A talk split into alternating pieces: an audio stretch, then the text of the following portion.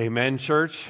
Uh, so, so very good to um, be with you this morning. Would be so much better if you were here in the room, of course, but uh, we're grateful for the opportunity to be here and to continue on in our series in the book of Jonah. Hopefully, you've got your Bible with you and open to Jonah 3. But let's start with a proverb. Let's start with a proverb. Proverbs 7 19. As in water, face reflects face, so the heart of man reflects the man, so the heart of woman reflects the woman. In other words, uh, your heart is the real you. Whatever you project on the outside, that's not the essence of who you are. And the challenge in, in the past several years has been that social media has really exacerbated a problem, a deep seated problem that human beings have had since the beginning of time. To project something that we're not, to wear a mask, to go through the motions, to pretend we're someone we're not. In fact, you look at social media and you see the photographs that, that people often uh, put up on social media platforms it's got to be just the right angle and just the right lighting and use just the right filter and have just the right caption to project what we want to project, but isn't necessarily what's true about us. We write captions, we post photographs that project our awesomeness. But is it really our heart? Your heart, what's inside, that's who you really are. And that's what's so critical for us as Christians to understand. We, we see what God thinks about all of this in 1 Samuel 16 7. We'll get to Jonah soon, I promise. 1 Samuel 16 7. The Lord sees not as man sees. The man looks on the outward appearance, but the Lord looks on the heart. You can see the theme that's developing here, and that relates to Jonah 3, because we're going to see the prophet in chapter 3 doing what God has commanded him to do, finally. Outward compliance. We're just going to call that outward compliance, but almost completely devoid of a heart commitment to the mission that God had given to him. And that's not at all what God wanted from Jonah. It's not what God wants from us. God sees not as man sees, God looks at the heart. And so here's what we're going after in Jonah 3. This is in your notes, it's on the screen. God wants his children to show wholehearted devotion, not half hearted compliance to his word. And so let's look at Jonah 3. I'm going to read these uh, 10 verses. Then the word of the Lord came to Jonah the second time, saying, Arise, go to Nineveh, that great city, and call out against it the message that I tell you. So Jonah arose, he went to Nineveh according to the word of the Lord. Now, Nineveh was an exceedingly great city, three days' journey in breadth. Jonah began to go into the city, going a day's journey, and he called out, Yet 40 days, and Nineveh shall be overthrown. The people of Nineveh believed God. They called for a fast and they put on sackcloth from the greatest of them to the least of them. The word reached the king of Nineveh, and he arose from his throne, removed his robe, covered himself in sackcloth, and sat in ashes. And he issued a proclamation and published throughout Nineveh by the decree of the king and his nobles, let neither man nor beast, herd nor flock taste anything. Let them not feed or drink water, but let man and beast be covered in sackcloth, and let them call out mightily to God.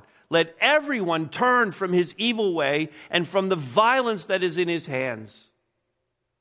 Who knows? God may turn and relent and turn from his fierce anger so that we may not perish. When God saw what they did, how they turned from their evil way, God relented of the disaster that he had said he would do to them. And he did not do it. Well, in order to show wholehearted devotion to God, that's what we're going after here. Several things need to be true of us. First of all, we need to listen to what He says, listen to what God says.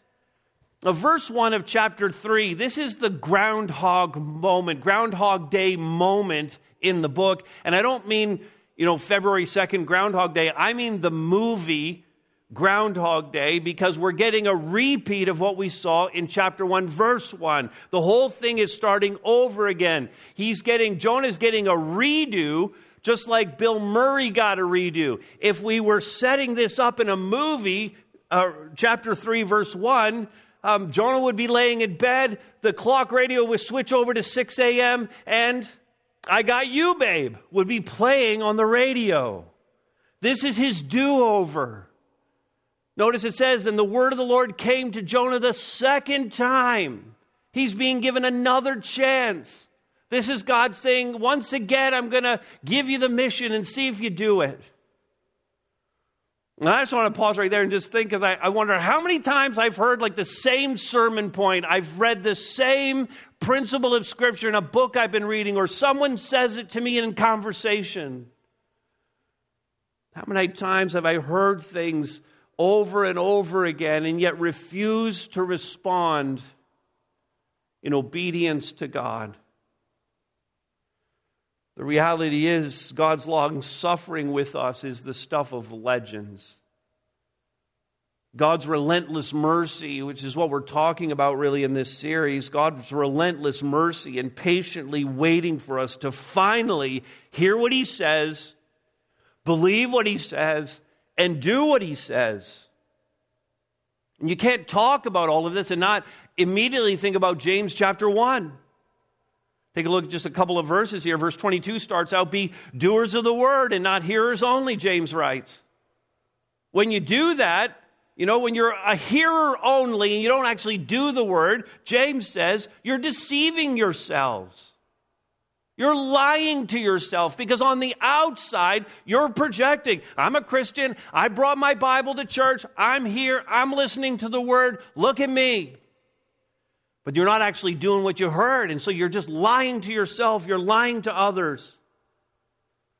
Verse 25 continues But the one who looks into the perfect law, the law of liberty, speaking of the word of God, and perseveres, sticks to it does what the word says, endures in the principles of God's word, being no hearer who forgets, but a doer who acts, he will be blessed in his doing. And this is the, this is the moment. This is the, you know, James chapter 1, but this is Jonah chapter 3. This is where Jonah's standing right now. He's heard the word. But will he do it?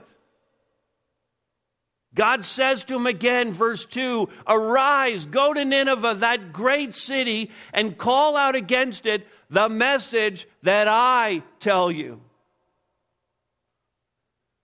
Now, I want to commend those of you who are watching this right now. I had a conversation with someone who's, I would just say, like connected to our church, uh, would consider uh, themselves to be part of this church family, but who just said, like, the pandemic has been such that I just haven't even been going online. I just can't bring myself to do it. I'm too distracted when I do it. I really need us to be back together in person in this place. And my heart for that, I, I ache for that person. I understand it. I don't like being alone in the building here right now. I wish you were all here. I wish we were together. But I want to commend those of you who are watching this right now, who are engaging in in, in worship and, and together in this virtual sense of that, and you have your Bible open right now. You're on the live stream as, as limiting and as inadequate as this is. But you're taking this seriously. You're not, you're not just checking the church box. You're still attending your small group as much as you now hate Zoom. You're still spending time with Jesus and His Word as often as you can. And you're not doing it because it's some religious ritual that you feel obligated to do. You're doing it from the heart. You're doing it because you want to.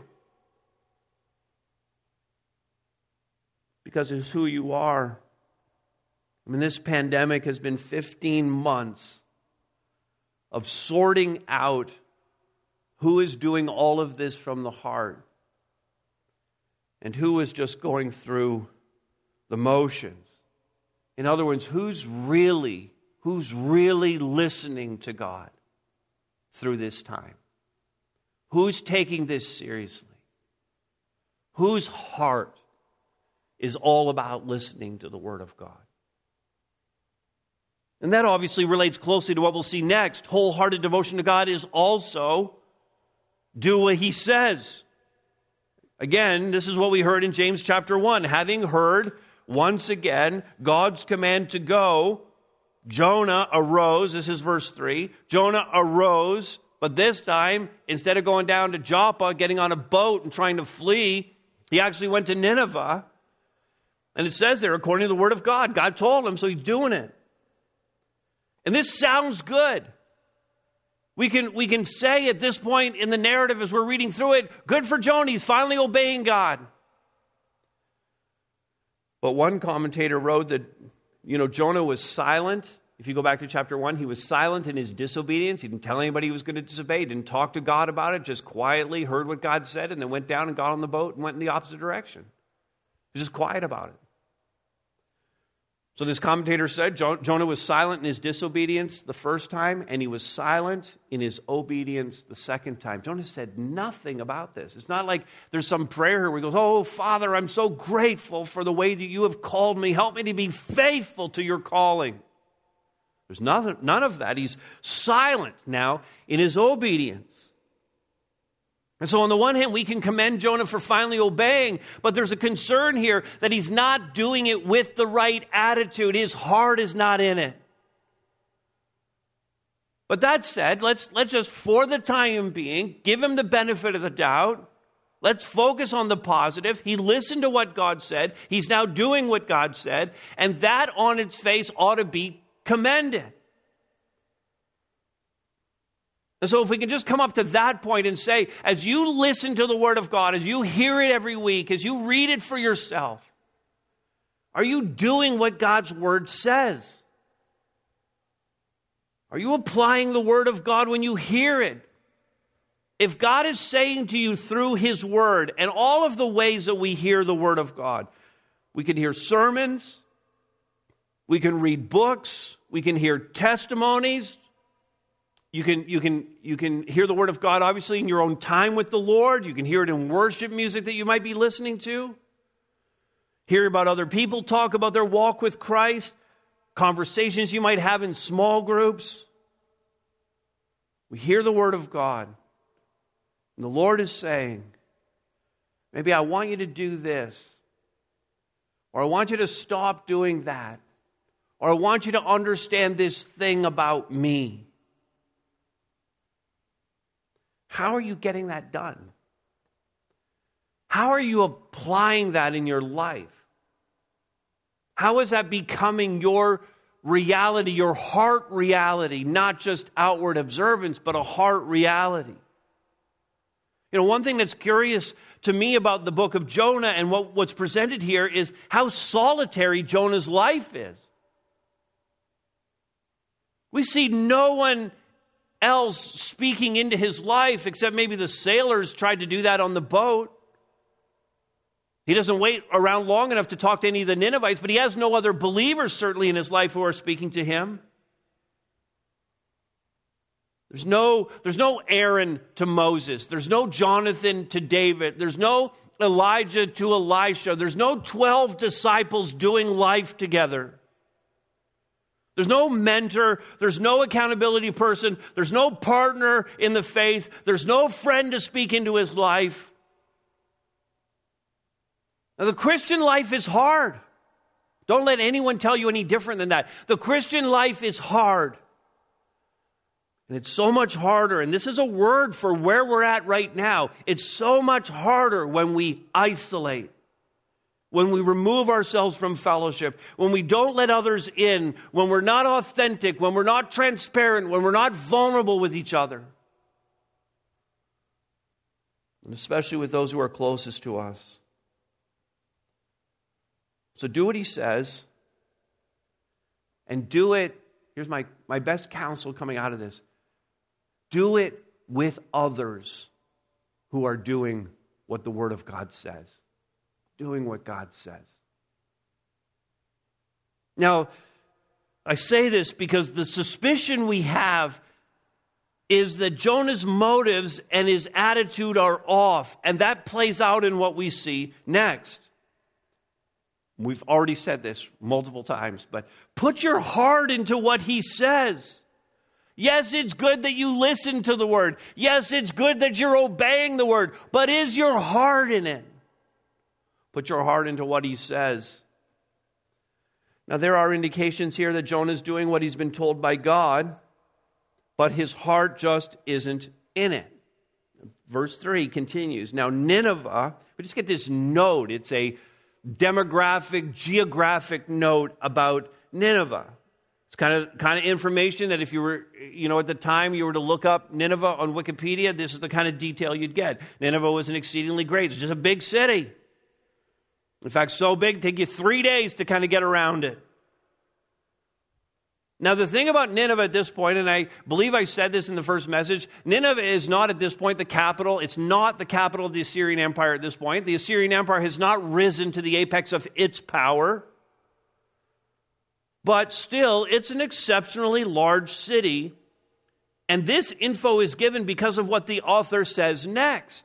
Why is it so important that we know how big of a city Nineveh is? Well, verse 4 starts out this way. So Jonah arrives at Nineveh. Jonah began to go into the city. It goes about a day's journey. We've already found out that the city is three times larger than that. But he kind of wandered in, went kind of like not even bothering to go to the heart of the city, but about a third of the way in. And he stops and he says, Hey, you know what? It's far enough. This is good enough. I'll just start preaching here. And he preaches this little message, and then that's it. And the message is, is recorded apparently in its entirety in the latter half. It doesn't even get a full verse, just in the latter half of verse 4. Here's what he preaches Yet 40 days, and Nineveh shall be overthrown. I mean, that's the whole sermon. I mean, imagine if you came to church this morning, and, and, and the whole sermon was this is the whole sermon. I just walk up, good morning, harvest. In about a month and a half, you're done. That's the whole sermon. You know, you are loved, off you go. Yet 40 days, and Nineveh shall be overthrown. I, I take, I take on an average week 12 to 15 hours to put one sermon together between my pre study and putting an outline together and reading the commentaries and writing and rewriting and then, and then working on it again before I preach it. Now, I can't imagine it took Jonah much more than a minute to prepare that sermon. In fact, on his way into Nineveh, probably stopped at the ONroute, went into the Tim Hortons, sat down, got himself a coffee, scratched this out on a napkin, and then probably memorized it because it's just one line. It's so inadequate. Not a lot of effort went into this sermon prep. And several really important notes. And the reason why we're dissecting this is because it's, it's showing Jonah's heart. So notice this. If you're taking notes, I got three things here about this, this message. It shows Jonah's heart's just not in it. First thing, no citing of divine authority at all. I mean, it doesn't even mention God. There's no mention of Yahweh at all. And, and, you know, if you've read through the Old Testament, you know that as you're reading through the prophets, you'll often see the phrase just before they start preaching, they'll say, Thus says the Lord. They want to be really clear. This isn't my message. This is from Yahweh. He's communicating to you through me. And we're careful here at Harvest. We have this first pillar that we talk about, that we proclaim the authority of God's word without apology. We're not communicating God's word in any kind of authoritative way, or way that we think we have the authority. We're communicating the authority of God's word. The authority is in this book, not in us. It's not our authority. It's not what we have to say. It's not what we think is interesting. It's God's authority. It's Bible's open. It's look what God says. Jonah just doesn't do that. So, no citing a divine authority. That's one major omission in this sermon. Secondly, no mention of why they're being judged. Just walks in and says 40 days and it's over. And again, the Old Testament prophets were careful to say, look, you sinned. This is why God's judgment's coming. You, you, you've committed idolatry. You've got idols all over the country. That's why you're being judged. You've committed sexual sin. You've oppressed minorities. You've failed to care for those on the margins. You love comfort and money more than God. The prophets always told them why. And Jonah just doesn't say why they're being judged. Every parent knows this. Never, never, never, parents, never discipline your children without them knowing why they're being disciplined. That's two omissions. Here's the third one no obvious presentation of hope. How awful would it be if our Sunday sermons here were just a presentation of how sinful you are without also presenting the hope of the gospel? Jonah has no obvious present, presentation of hope, no clear opportunity to repent, no salvation message at all. He doesn't even call on them to believe and make a change. And what's tragic about that is that God's heart is for sinners. It always has been. The Apostle Paul wrote to Timothy, said this in 1 Timothy 2 4 God desires all people. God desires all people to be saved and to come to a knowledge of the truth. God desires all people. Your difficult family member, your, your, your difficult neighbor, your lazy coworker, your estranged spouse, your wayward son or daughter. God desires all people to be saved and to come to a knowledge of the truth. If, if that's God's desire, that ought to be our desire. It should have been Jonah's desire. Even as he went to preach to Nineveh, it's almost like he wants them to be judged rather than to repent and embrace the God that he says he loves and worships. Now, the author who's writing Jonah, he knows this. And he's wanting to show, we've, we've talked about this book being satire. We've talked about Jonah being the anti hero. We know it's filled with irony. And the author's showing us here the irony of Jonah preaching a message that's devoid of hope, and yet it presents hope in an unsuspecting way. Because he mentions 40 days. I mean, this isn't going to go down for 40 days. Now, that stands out to anyone who's a student of the Word of God, we hear the word 40, we see 40 days, and we immediately think about some very specific Old Testament stories. And in fact, the author here wants us to think about Moses in a particular situation in the wilderness after Israel had sinned, after they had fashioned a golden calf. God's ready to wipe everyone out start over again with Moses, the one faithful guy that he has. And rather than take that upon himself and say, Fine, God, wipe them all out, start with me, start with my family, that'd be kind of cool. He spends instead 40 days in intense fasting and prayer, and he's interceding for the people, and he's pleading with God to relent. And God relents. And now we're hearing Jonah say 40 days, and God's going to bring it down on the Ninevites, but Jonah's not interceding for them. He's not praying to God for him to relent. He didn't preach a complete message with any hope or salvation in it. To the reader, we hear 40 days and we rightly think there's a chance. There's a chance. Jonah refuses to consider that. His heart is simply not in into it. And I can't emphasize enough how essential it is that your heart be engaged with the Lord and how utterly useless it is to simply practice religion.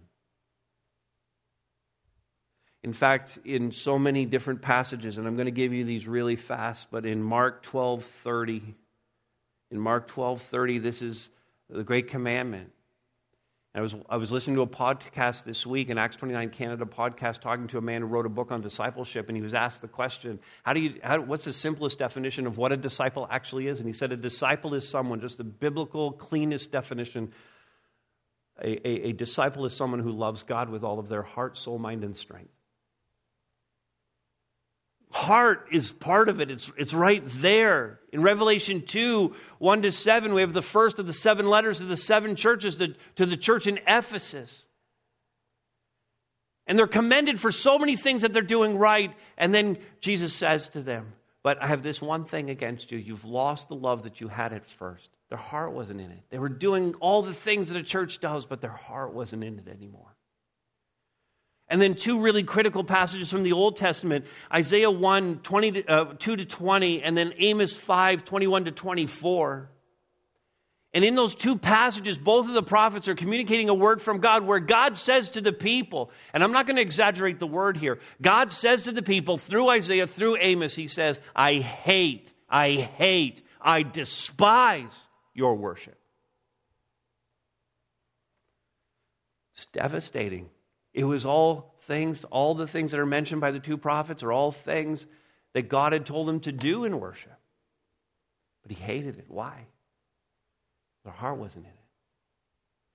It's just religious ritual. It's not squaring with the totality of who they should have been in, in God and Yahweh. so I, I can't emphasize enough. It's so essential that your heart be engaged. And again, how utterly useless it is to simply practice religion. We want to be wholeheartedly devoted to God. And here's, here's the final thing we need to see expect Him to act in keeping with what He says. We should have this expectation. And that expectation is consistent with who God is. What God says is always consistent with who God is. And we ask the question well, who is God? Because that's going to be important. What's his preeminent character quality? I mean, a lot of people would just say out of the gate, you know, he's holy. God is holy. And he is holy. So holy, in fact, that his righteousness means that our sin has separated us from him, and we're his special creation. There's nothing like humanity. The animals are awesome, fun to be with, fun to engage with. They're, they're incredible reflections of God's creativity in creation. But they're not his special creation. Only humanity had the very breath of God blown into us. So we have the Spirit of God. And yet, we, as His special creation, separated because of our sin, and that's put us under the condemnation of death, not only first death, but second death, eternal separation from God. And so His holiness demands justice, it demands vindication, it demands judgment. And so often we default to this understanding of who God is. It's necessary, yes, in order for us to grasp our situation and for us to respond to the gospel. We have to start with His holiness and understand our condition. But something else about God compels His gospel, the good news. The holiness of God is the reality of our situation, but His love, and by the way, His love the grace and the mercy and the compassion and the kindness that flow from that. His love is what motivated the Father to send his one and only Son to rescue us. It's what compelled his Son to endure the cross and to escape the tomb. The Apostle John said, in the midst of what is one of the most, if not the most difficult to read book in the entire Bible, First John. is so, it just seems so harsh in its demand of holy living. But John said this in the midst of this really challenging book. He said in 1 John 4 8, God is love. God is love. We should expect God to act in love. We tend to expect God to act in judgment, but we should expect God to act in love. Jonah's expecting God to act in judgment. But then we have this plot twist in verse 5. The entire focus kind of moves off of Jonah and it's on to the Ninevites and it's on to their king and it's on to what God's going to do for them. We have this incredibly descriptive section that focuses on the people of Nineveh's response to God. The people of Nineveh, verse 5 says, believed God. And this is hard belief. There's every indication that this was genuine repentance because God Himself says so later, later on. And this is something, ironically, the people of Nineveh believed God, but ironically, Jonah is failing to show the same thing, yet he's a prophet of God. This is initially the repentance of the Ninevites, is, is one of the ways that God initially rebukes this man whose compliance with God is half hearted at best. So the people themselves, they call for a fast and they put on sackcloth from the greatest of them to the least. Everybody is engaged in repenting now before God.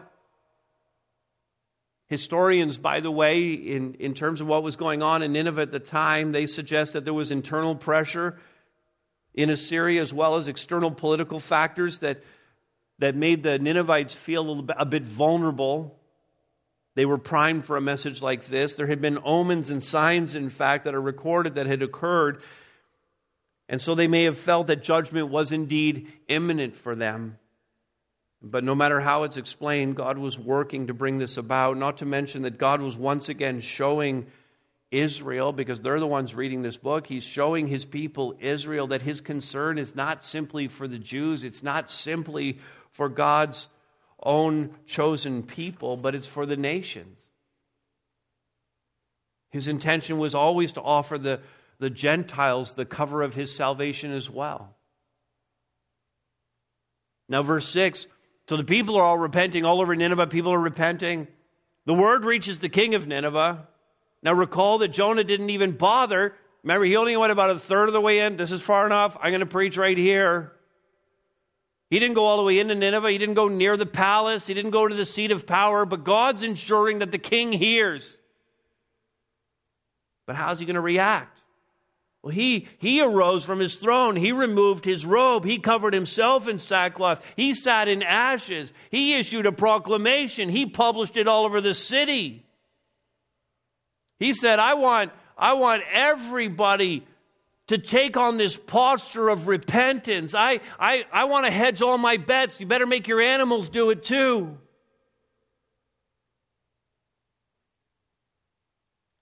And he says, notice this uh, at verse 8 let them, let, them, let them call out mightily to God. Something, by the way, that Jonah did not do I mean, and, and here, here's the king of Nineveh, he, he preaches a better sermon than Jonah preached. Let everyone turn from his evil way and from the violence that is in his hands. He calls out the sin specifically. That was especially one of the characteristics of Nineveh at that day was they were so cruel and so violent. And then he puts this unambiguous hope in front of them. Verse 9, who knows? God may turn and relent and turn from his fierce anger so that we may not perish. But he makes no assumption that that's what's going to happen here. Uh, there's no, there's no indication here that if they repent, they are, they're definitely going to stay the hand of God. There's no hint of arrogance in the king. There's no presumption. It's heartfelt repentance for the sake of repentance. And not to twist God's arm into him relenting. And that's what genuine conversion always looks like. When you turn to Jesus, you don't dictate the terms. It's like, God, I'm a sinner. I'm separated from you. I'm understanding this and seeing it with new eyes. It's the first time I'm noticed I'm separated from you. I have no chance to ever make up the chasm that's between me and you. And I throw myself on your mercy and forgive my sin through the blood of Christ. That is our only recourse to be saved. What a stunning turn of events. That's exactly what they did, and God heard them. Now, listen, your conversion is the plot twist in the story of your life. I mean, in essence, in some ways, you're the king of Nineveh. You were under condemnation of sin. You were facing imminent judgment by God. And then the plot twist you heard the gospel of Jesus Christ. You found out he died in your place. You, you found out he was raised to new life. You knew there was hope in the resurrection. And you repented and found life in him and were saved. And as those, as Christians who have been commissioned by God to bring the good news to others, we should do so with the same expectation. We should look for God to act according to what He says and according to who He is. He's love. He wants to save your family members. He wants to save that friend. He wants to see coworkers that you see every week, every day in the workplace come to Christ. He's love. He has a heart for sinners. He wants them to be saved. Let's believe God will save. Because when God saw what they did, verse 10, look at it. When God saw what they did, how they turned from their evil way, I mean, this is genuine, heartfelt repentance.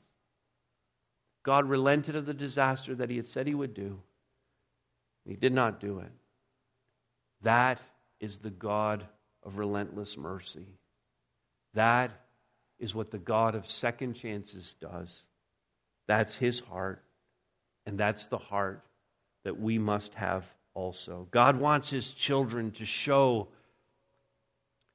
wholehearted devotion, not half hearted compliance to his word. Let's pray together. Father, you are, as we said off the top, you're so kind to us in providing us this opportunity to hear your word, to do what it says, to do what it says from our hearts, and to believe you for the awesome things that you're going to do. Have hope. And so, God, I'm so grateful that you have saved so many. I know there's probably some who are watching right now who do not yet have this relationship with Christ. And we would pray, God, knowing that you're God of love, that you want to save them, that you would save them right now. And for those of us, Father, who are already your children, God, I pray for any right now who are going through the motions, who are simply half heartedly walking with Christ, God, I pray there would be a renewed commitment this morning to wholehearted devotion to Christ. So thank you, God, for hearing this prayer. Thank you for being patient with us, and for working through your word again today. We pray this in Christ's name.